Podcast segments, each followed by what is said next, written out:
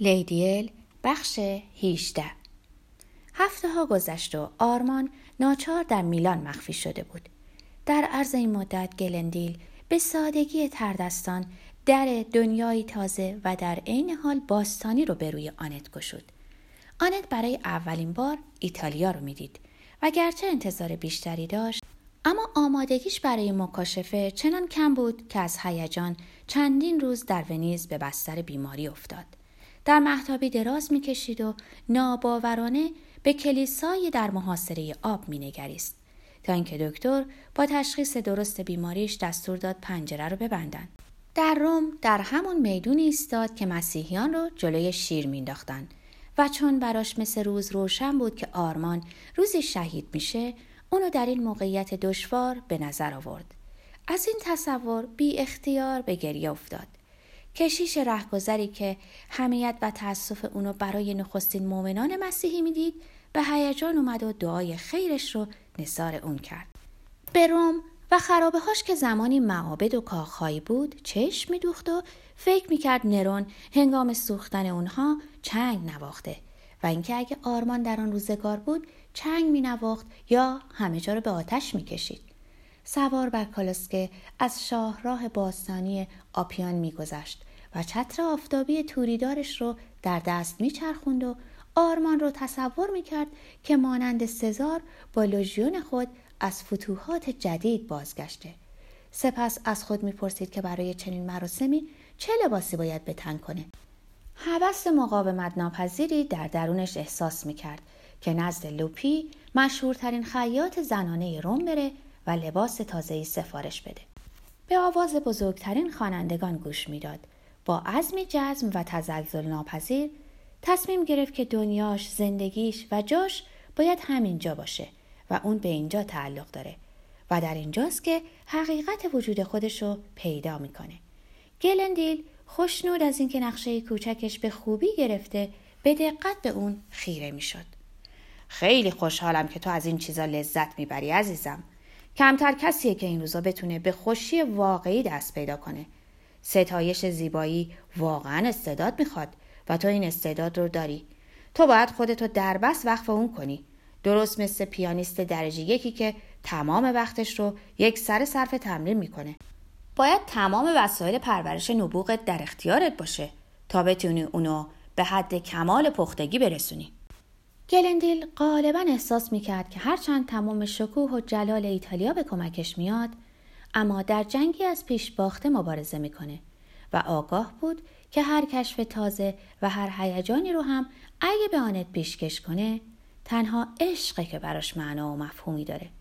در میلان پس از اجرایی در لاسکالا گلندیل وقتی که دست آنت رو در پای در هتلش میبوسید به خوبی می‌دونست که اون به کدوم گوشه حقیر و تاریک شهر خواهد شتافت. دلت می‌خواد کالسکمو برات بذارم؟ نه دیکی عزیز درشکه می‌گیرم. اینطوری توجه دیگران کمتر جلب میشه. گلندیل درشکه براش خبر کرد و کمکش کرد تا سوار بشه. آنت به خونه ای تاریک و بدبو واقع در ویا پردیتا که آرمان در زیر شیروانیش مخفی شده بود شتافت. اولین کلماتی که آرمان به زبان آورد این بود. امروز چقدر پول از دوست اشرافی خودت گرفتی؟ اما آنت فریب لحن تلخ و دو پهلوی آرمان را نخورد. چون می‌دونست که در عرض این هفته ها که تحت تعقیب پلیسه یک سره به اون وابسته شده و از این بابت سخت رنجیده و حتی از اینکه در پشت غرور و تکبرش نشانی از حسادت و کم و بیش نومیدی می‌دید خوشنود بود. آرمان هرگز بیش از این محتاج اون نبود و سرانجام آنت حس می‌کرد که اونو در اختیار داره. وقتی آرمان نومیدانه و خاموش اونو در آغوش می‌کشید و چهرش رو به گردن اون میفشرد در آه عمیقش حقیقت و معنایی عمیقتر از کلمات تلخ و تنامیزش نهفته بود.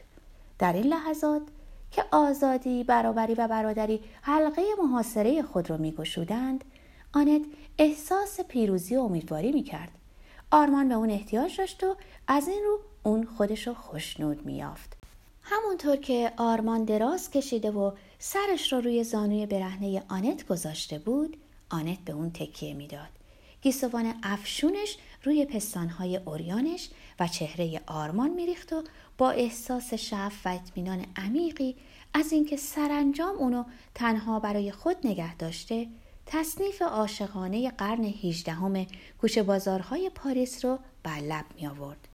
جز محبوبم دیگر یاری نمی شناسم. جز محبوبم بی محبوبم دمی زنده نخواهم ماند. بی محبوبم. ملک و شعرا شگفت زده سر برداشت. لیدیل داشت آواز می‌خوند. زیر شاخه یاس بنفش ایستاده بود و با چنان صدای عجیب و جوانانه آواز می‌خوند که پرسی اندک احساس ناراحتی کرد. با اون همه سن و سالی که داشت صداش خشبر نداشته بود و کم و بیش طنین دخترانه ای داشت. سپس ناگهان تصنیف به پایان رسید و اشک بر گونه هاش غلطید و سر پرسی با دیدنش به ناخشنودی رو برگردوند. یه روز که آنت با سبدی انگور یه قرقاول و یه بطری شراب وارد اتاق شد آلفونس لوکور و سوارکار رو در اونجا دید که روی لبه تخت نشستن و به حرفای آرمان گوش میدن. آرمان به فهمی نفهمی سری به طرفش تکون داد و آنت دانست که دوباره وسوسه برباد دهندش بر اون غلبه کرده. لوکور گرچه مثل همیشه نیرومند بود اما در آن زمان داشت به آخرین مرحله بیماری معروفی می رسید که علائم خود رو در مردمک گشاد شدهش نشون می‌داد. با قیافه گیج و منگ و صورتی کم و بیش آجری رنگ اونجا نشسته بود. ساپر نگاه تند و غمگینی به آنت انداخت و چشمانش رو به سیگار خود دوخت. نفر سومی هم در اون اتاق کوچک بود. مرد ایتالیایی تاس و کمجسهی به نام ماروتی. داشتن درباره نقشه قتل اومبرتو شاه ایتالیا هنگام نمایش افتتاحی اپرای جدید وردی گفتگو می کردند. آنت گوشاشو گرفت و به بیرون دوید. روزهای بعد همون نقشه همیشگی و دقیق اجرا شد. آنت مجبور شد یه بار دیگه از جواهراتش دست برداره و تمام پولش رو برای تدارکات مقدمات برنامه در اختیار اونا بگذاره. داستان یه جفت گوشواره الماسی که دیکی به اون هدیه کرده بود بین اون و آرمان و دیکی ضرب المثلی شد. گوشواره ها کوچک اما دارای سنگ های عالی و خوشرنگ بود که به زیبایی کار گذاشته شده بود. شاهکاری از ذوق و هنر فلورانسی که همچون های آتشین شوق در حال فروغلتیدن بود. اما وقتی آرمان درخواستش کرد آنت ناچار شد از اون دست بکشه.